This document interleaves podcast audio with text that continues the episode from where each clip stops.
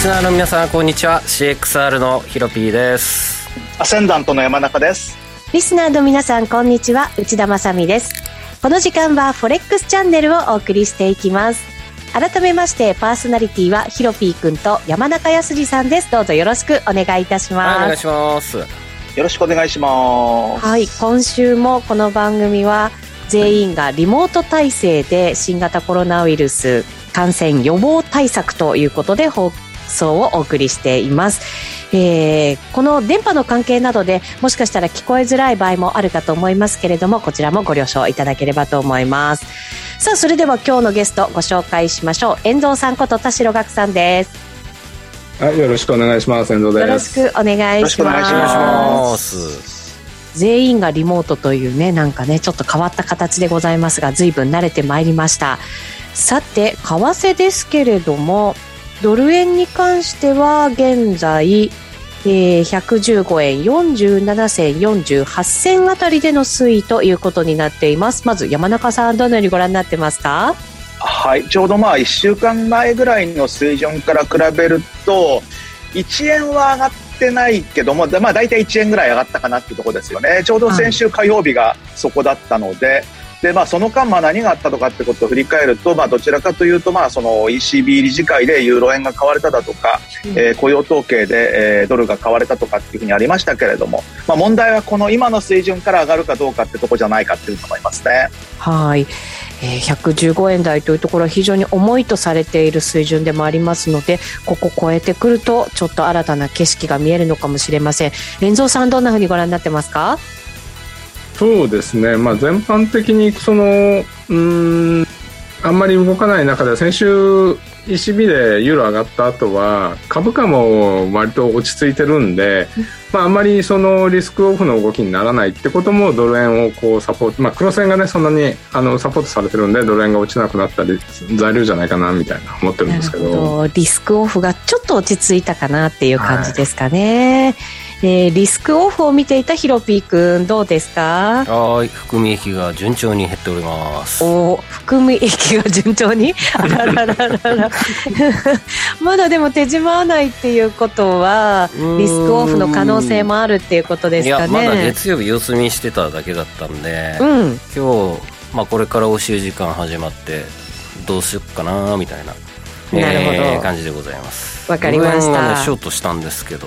はい115円の10銭ぐらいで、うん、ちょっと上持ってかれてますか。始めてますね。はい。そうですね、うん、今週の戦略などもこの後のコーナーでじっくり練っていきたいと思いますので皆さんよろしくお願いいたします、はい、お願いします。この番組は YouTube ライブでも同時配信しています。動画配信につきましてはラジオ日経の番組サイトからご覧いただけますその YouTube ライブに連動したチャットもありますので、ぜひ皆さんご意見、ご感想などお寄せいただければと思います。それでは番組進めていきましょう。この番組は forex.com の提供でお送りします。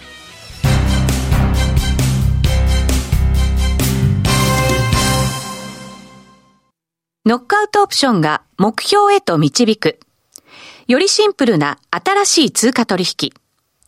forex.com では柔軟な証拠金設定、リスク限定、簡単なトレード設計のノックアウトオプションの取引が可能です。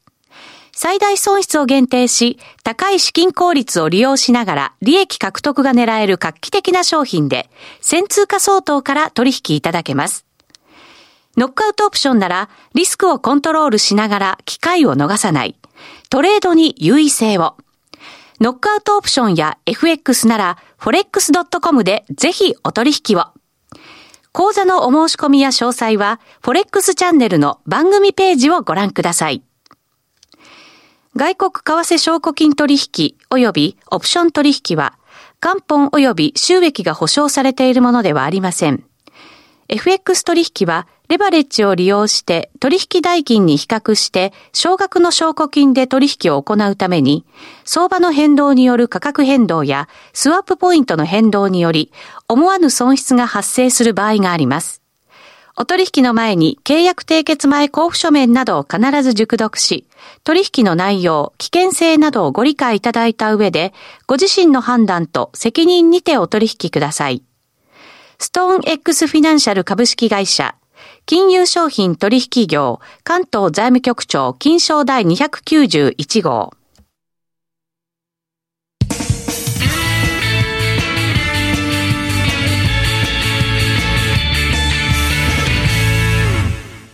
まずは、 Weekly Forex Strategy のコーナーです。このコーナーでは最近のトレードとマーケット戦略について伺っていきます。まずはドル円から見ていきましょう。山中さん、どんなトレードをはい、えー、実は先週から今日まではですね、何もやってないんですね。珍しい。珍しく、はい、珍しく、あの、まあ、ドル円売ろうと思ってて、売る前に下がっちゃったっていうのがあっ、そしてまあ下下がった後今度戻ってきた時に、さすがにちょっとこの戻ってきたところでまた売りっていうのは危ないんじゃないかなというふうにちょっと思いまして、あとはやっぱりイベントがありましたんでね。で、まあ木曜、金曜と、えー、まあ様子を見てて、まあちょっと今のこの、えー、先週のえー、安値をつけて以降の動きを見ていると、やっぱりちょっと売るのはまずそうかなと。ただまあ、これでもって、先々週ですか、えー、高値、あの、直近のところの115円の69銭とか、そのあたりを抜けないってことになるのを確認したら、そこでもって、えー、またちょっと売りを考えてもいいのかなっていう感じはするんですけれども、ちょっとそれまでは、あの、様子見を、えー、じっと耐えたいなというふうに思ってます。はい。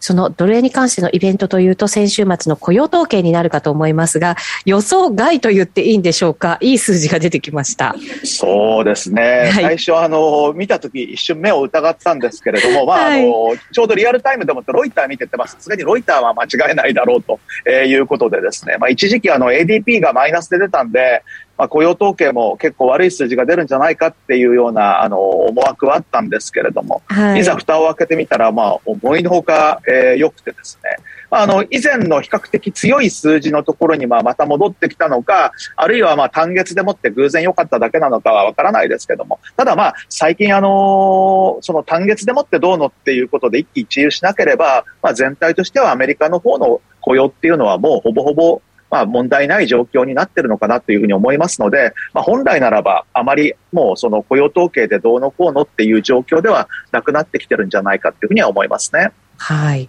これ1月の数字ももちろん良かったわけですけれども、合わせて11月分と12月分も大幅に情報修正ということになりましたので。そうですね。一体、はい、何なんだっていう感じがしますけれども、はい、まあ、あのー、毎年その1月分の数字って結構その修正が入るとかっていうふうにも言われてますんで、そうなんですね。まあ、はい。まあ、それを考えると、まあ、ちょっとその、そのなんていうんでしょうね、統計の、まあ、元になる、その、ベースになる数字がちょっと変更があったというふうには、ちょっと、あの、言われてますね。うん。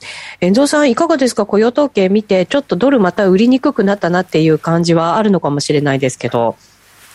あの、山中さんおっしゃってたように、2月分ってその人口とかが毎年変わるんで、調整、あの、季節調整というか、数字のベース変えてくるみたいなんで、はい、まあ、今回特になんか大きく変わっ特に手前のところがね、大きく変えたんで、まあ、ず、全部こう変わりましたけど、うん、あの、そういう意味では、あの、なんていうのかな、その、非農業部門雇用者数自体の数字は、なんていうのかな、無視っていうわけじゃないんですけど、それより僕多分、平均時給が5.7%、とか上がったから、それで金利上がった。0.7%でしたね。はい。それで金利上がったんじゃないかなと思うんですよね。なるほど。1.9つけてきましたもんね。そうなんですよ。あの、やっぱり、あの、今まで割とその、賃金の上昇も、あの、5%弱ぐらいで言ってたのが、ポンと跳ねたじゃないですか。はい、で、賃金上昇してくると、あの、インフレ加速させちゃうんで、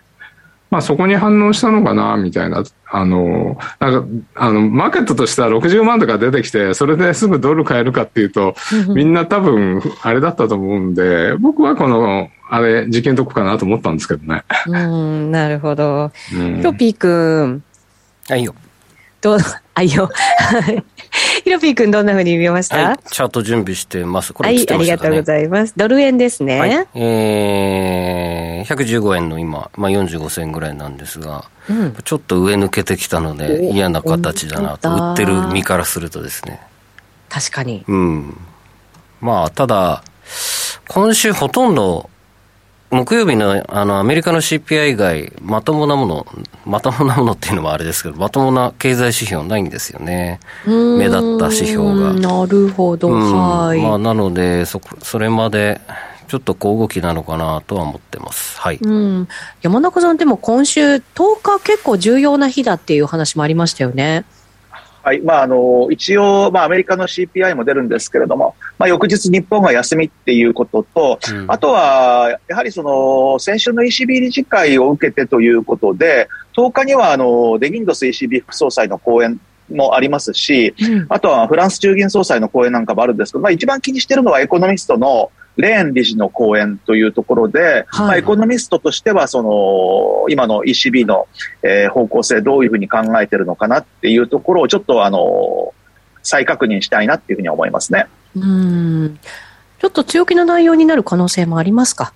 可能性としてはそうですね。まあ、あの、先週の会見ではかなり、えー、高派的な発言が出て、昨日のラガルド総裁講演は若干、あの、それに対して、えー、トーンダウンしてきたかなっていう感じもあるんですけれども、まあ、じゃあ、実際のところはどうなんだろうなって、ちょっと他の人の意見を聞いてみたいですよね。レンさん、確か去年の11月ぐらいに、まあまあ、高派な発言してたはずです。おそう、ね、インフレに対して、はい、あの、懸念的な表明をされてたので、もしかしたら、今回、今週も何かしら、高派寄りな発言で、来るのか、もしくは、この間の、まあ、先日の、あの、ユーロドルの値動きがちょっと急激だったので、トーン落としてくるかもしれませんけれども、一応発言的には、ブルームバーグだったかな、ロイターか、はい、あの、しっかり出てたはずです。うん。ヒロピー君、ヨーロッパの場合は、そのエネルギー価格って面でも、ウクライナ問題があって、結構きついですよね。いや、相当きついんじゃないですかね。うん、あの、原油も92ドルでしたし、午前中。はいあのー、ちょっと通貨高、ユーロ高にして、少しでもインフレ抑制しないと、企業物価指数もですね、PPI もなんかおかしな数字になってますから、欧州圏って26.2%、はい、まあ、必ず CPI に落ちてきますよね、これ。うんそういう面でも、まあ、ユーロが注目された、まあ、週末だったかなっていう感じももちろんあるんですよね。はいまあ、そうですね。ユーロドルチャート、こちらなんですけれども、えー、1.1485のぴったり止められてるので、えー、ここブレイクアウトするかしないか。今週僕は期待しております。はい。お期待というのは上にという意味で。でね、まあ、あの下の方で持ってるので。なるほど。はい。はい。えー、遠藤さん、これどうですか？ユーロに関しては。そうですね。えー、うん。まあ、ユーロ、ドイツの CPI の発表も11日かな、ありますし。11日、はい。うん、やっぱりそこら辺、まあ、あの、うん、山中さんおっしゃるように、ラガルトさんもともと金融の人じゃないんで、うん、調整型だと思うんですよ。はい。そうなると、あのー、なんていうのかな、そのレーンさんってチーフエコノミストなんで、彼の意見なんかが結構重要になってくるのかなという意味では注目ですよね。うん。あと、あの、ユーロじゃないですけど、ドル、ドルの金利という意味では今週、あの、10年債とか3年債とか、あの、米国債の入札あるんで。そうなんですね。うん、入札結果もちょっと金利に対する影響っていう意味ではちょっとあるかなと思いますね。うん、どうなんでしょうね。その、えー、金利上昇の圧力の方が結構強まるっていう感じなんですか？まあ、普通手前、手前っていうか、入札ある時って、その、業者が売ったり、ヘッジで売ったりするんで、そういうのもあると思うんですけど、実際でもこの2%っていうレベルで、10年債なんか海外投資家がどのぐらい、その、買ってくるかですよね。うん、のまあ、あのその、需要が高、高ければ金利下げ、下がりますし、まあだから、その、10年債って2%ってやっぱり重要なポイントになると思うんで、うん、あの、2%超えちゃうと、なんか余計こう、あの、すごく金利上昇っていう加速しそうなんで、まあここは結構、なんかポイントかなみたいな気がするんですけどね。うん。えー、遠藤さんにお話しいただいてあれのように、ヒロピー君、これユーロドルですかね、画面に映ってるの。ね、急にちょっと動きました。しましたね。なんでしょうね。私も今材料。ストップだと思う。ストップがついたんじゃないですかね。この1.1415とか。はい。うん。喋ってる間に今15ピップ一瞬で、かなり。そうですよね。早かったですね。ほら。はい。こんな感じですね、今。おお。あれ、本当ですね。うん。うん、まあ、ストップ巻き込んで。そうかもしれないですね。うん、まあ、この時間もしかしたらちょっと経済統計なんかがヨーロッパの方で、まだ発表されないですよね。ですよね、これは。結構溜まってましたね。わ、かりました。はい。はいえー、この後も今週の戦略練っていきたいと思います。一旦お知らせ挟みます。ここまでは、 Weekly Forex Strategy のコーナーでした。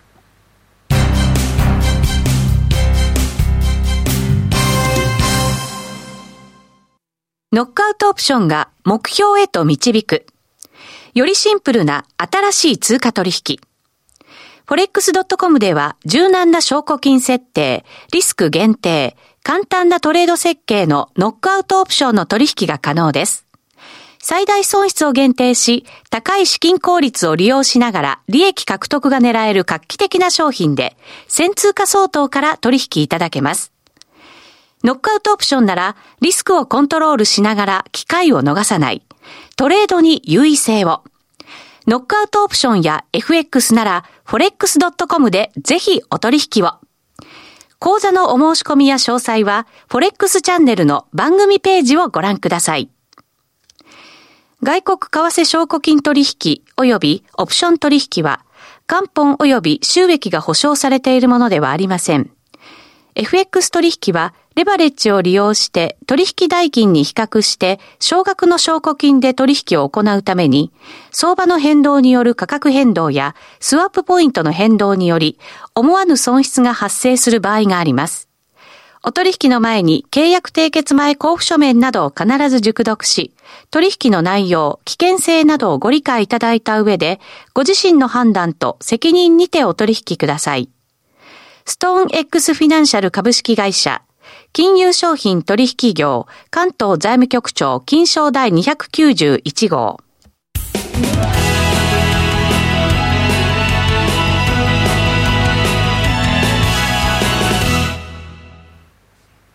ここからは FX ラウンジのコーナーをお送りいたします。FX やノックアウトオプションについてのアイデアやポイントなどを伺っていきます。引き続き今日も YouTube ライブをご覧の皆さんには TradingView のチャートを使って解説をしています。この人気の分析ツール TradingView は forex.com で口座を開設すると利用できるツールとなっています。ぜひ口座を開設して使ってみましょう。さあ、それでは引き続きチャートを使いながら分析していきたいと思いますけれども、えー、先ほどユーロドルがちょこっと足元動いたなという感じがありました。えー、材料は私も今探したんですが、特に見当たらずということなので、ヒロピックが言ったようにスタストップを巻き込みながらという感じなのかもしれませんが。うん、ね、1.1400付近から今1.1410ぐらいまで戻ってきて、まあ今08かっていう感じなので、下、まあでもいないでしょうね、ストップそんなに。14割れてもなんか起こるのっていうイメージは僕的には持ってるので。急に上がったとこですからね、ここね、うん、そうですね。これみんな変えてないので、完全に明らかに、あの、2月3日じゃあ、ちょっと調整したら、買いたいと思ってる人たちが多いってこと、うん、いや、もうものすごい今、買いたいでしょうね。ほう。で、だいぶこの1.15の上、結構オプションでき始めてると思うんですけど、えー、遠藤さんとか何か情報持ってたりしますか？うん。1.16とか。1.15は10日、11日って結構でかいですね。うん。あ、そうですか。うん、あと1.14も今日はでかいかな。うん、だから、まあ、あの、1.14に関してはオプションのガンマトレードやってんじゃないですかね。ああ、なるほどですね。じゃあ、うん、今晩とりあえずこの付近でうろうろして、あの、週後半に向けて1.15を目指して、だったらオプションの都合はいいかもしれないですね。そんな感じですかね。うん。あと僕的にはあの、木曜日の CPA が多少良くても、なんか織り込み済みということで、ドル売られるんじゃないかなと、あわよくば考えてます。はい。まあこのユーロドルの値動きが結構エグかったんで、V 字で100%戻したので、冷やしでこんな値動きされると一回そこ入るような。上がったら今度また下げたりしてね。まあ、ここはそれされると困りますね。ちょっでもことれ、最近、い1.15超えたら長期的になんかすごく重要なレベルですよね。いや、そうだと思います。すよそこ入っちゃいますよ、多分。うん、まあでも、あ、そっか。レンさんの発言でなんかいろいろ動きそうだな。だそれまではちょっとね、あのーそうですね誰もみんな様子見かもしれないね動きたくないとは思うんだけれども、はいあまりにも最近のユーロ、騙しが多いんで、うん。まあ、相当みんな警戒はしてるでしょうね。うん。まあこの11月下旬からは、あの動きはかなりえぐいと思います。レンジから高値見せて安値更新して、また高値見せかけてからのぴったりで反落中っていう。はい。まあちょっと、ここ、どっちか抜けた方が走りそうですね。まあ、下かうん上かっていうところです、どっちか抜けるまではちょっとこれ、手出しにくいですけど、はい。本当にあの悩ましいですね、ユーロは。そうですね。週足でこんな値動きですからね、今。うーん。これはひどい。これはひどいですね。えー、でもそういう意味でもちょっとユーロしばらく注目されそうですね。うん。そうですね。いや、まあ、まさかあの、ね、ECB 理事会後の会見であんな話が出てくるとはっていうところだったんでしょうね、今回のこの。そうねうん。うん、ノーマノーマークでしたからね。そうなんですよ。もうみんなだってユーロなんてこれもうチャート見てたら下行くしかないだろうと思ってたところそうですでしたからねね。。しかも安値割れて、割れてましたからね。うん あの昨年の安値も、年初来も。うんだからそっからの全戻しなんで、結構きついんじゃないかな、確かに結構下目線の人多かったですもんね。そうですね。多かったと思いますよ。まあ下はい見るしかなかったですもんね。僕だって下でしたもん。うーん。ですよね。うんその意外感っていうのがね。うん。えっ、と、岐阜の雑巾屋さんからユーロドル往復ビンタ食らっちゃったっていうコメント入ってますね。結構そういう投資家さん。いやこれは難しいですよ。超難しいですよ。うん。いるかもしれないですよね。うん。うんまあ、なので、どっちかに弾けていけば、面白いトレンド出るんじゃないかなと、はい勝手に。思っております。はい。もう一つ、焼き鳥さんからも、ユーロドル売りたい1.1415を割れたらエントリーを考えています。うんうんうん15分足で見ていますということなのでうんうんうんうん、ちょっと短期目線かもしれないですけどね。そうですね。それだったらまあ、ちょうど、うん。短期だったら僕も戻り売りですね。あ、そうですか。うんまあ確かに大きく上がったたいですよねしね。うんうん。まあ、ただ、今週持ちっぱなしなん、あの、予定なので、僕は買いっぱなしの予定です。はーい。じゃあゲストの遠蔵さんにちょっと注目通貨、今週については、これいいんじゃないみたいななんかありますか？まあ、やっぱりユーロはこのビッグレベルですよね。うん。だから、逆に言うと、1.1520とか30にストップ置いて、あの、売るっていうのが、なんかあの、わかりやすいかなっていう。まあ、そあの。別に、いや、上がるかもしれないけど、あの、ここはなんか、ここ買うとどこストップ、下ストップかなみたいな思うと、1.1520に、あの、ショートストップ置いて、まあ、あの、1.15に近いとこは売るっていうのは分かりやすいかなって気がするんですけどね。うん。まあ、あとは、あの、5ドルなんかは0.71の70、80あたりに結構25日とか割と、あの、中長期の、あの、移動平均とかも来てるんで、ここもやっぱり0.71、70、80から72のとこを抜けるかどうかっていうのを今攻防戦かなって感じがしますよね。うんだみんな似たような感じなんですよね。少し突っ込んで、戻って、また下押して、どニュージーランドもそんな形ですよね。0.65台まで突っ込んで、67の手前まで戻して、みたいな感じなんで、うんはい。なやっぱりこの、まあ、ニュージーランドで言えば0.67ぐらいを抜けるかどうかっていう。だから、うん、まあそこをバックに売るか、ぬ上の、上抜けし、上抜けしたら買いに行くかみたいな、なレベルに設定しといては、設定できればいいんじゃないですかね。うん。あれ、これ、まさみ姉さんは、オージードルとニュージードルは、やっぱり、はい。えーちょっと一旦そこ打ったかなってお見ていましてですね、はいはいはい。昨日から5ドル円を少しずつ仕込み始めました。はいはいはいはい。はい。5ドル円でしたか？せっかく5ドルを準備したのに、全然違う。外れー やっぱり、どうしようかなと思あ、5ったんですけど。ドルは確かにね、そうですね。うんまあ、クロス円全般そうなんですよそうですもんね、今。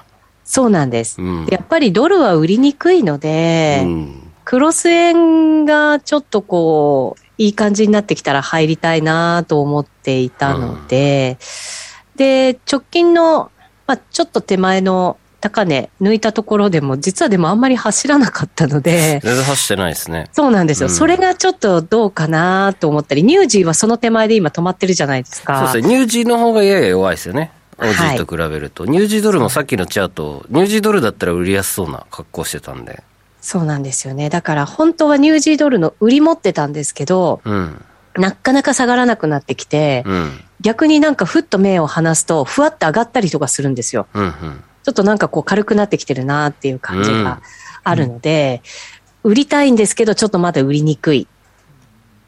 もう一歩待つ。ステイですね。はい。で、しょうがないので、しばらく5ドル円のロングで、時間潰すかっていう。潰しのエントリー。そうそうそう、そんな感じ。ですかやね。らなくていいやつですね。ククロス円で一つあの、おすすめじゃないんですけど、はい。ユーロ円？違う違う違う。なんだなんだ？ペソ円。え？ペソ円か。えっとね、5.6がなかなか抜けないんですよ。うん。5.6円がね。はい。で、ここがちょっとビッグレベルかななんて。で、あの、今週10日にメキシコ中銀の金融政策委員会があるんですよありますね。はいはい。で、まあ、あの、ずっとここのところ、かいあの、連続 6, 5 6会合かな、あの、連続で利上げしてるんで、うんはい。今回も利上げいくかどうかっていうのもあるし、うん。うん、あの、今回予想、利上上げ予想でしたっけ？げ。利上げ予想ですね。二段階利上げ予想でしたよね、確か。うん。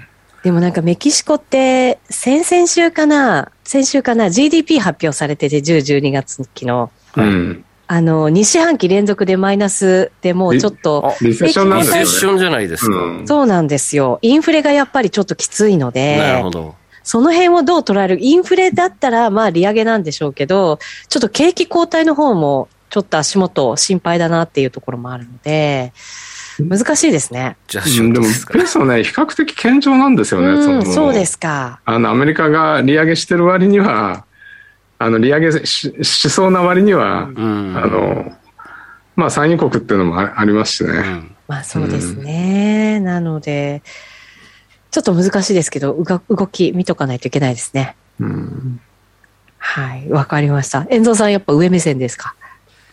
いや、うん、僕はね、株一度落ちるんじゃないかなって実は思ってるんですよ。お株、うん、あのも準備してますよ。はい。だからこち、らです。うん、だから、うんもう一度、あの、先先週の1月の底があるじゃないですか。はい。もう一度ダブルボトムをつけに行って、そこ抜けなくて反発するなら、その2番底を試しに行くんじゃないかなっていう思ってるんですよね。そうなると、まあでもちょっと強くなる可能性はありますけどね。まあそうなるとやっぱりリスクオフかなっていう気もするんでう、ん。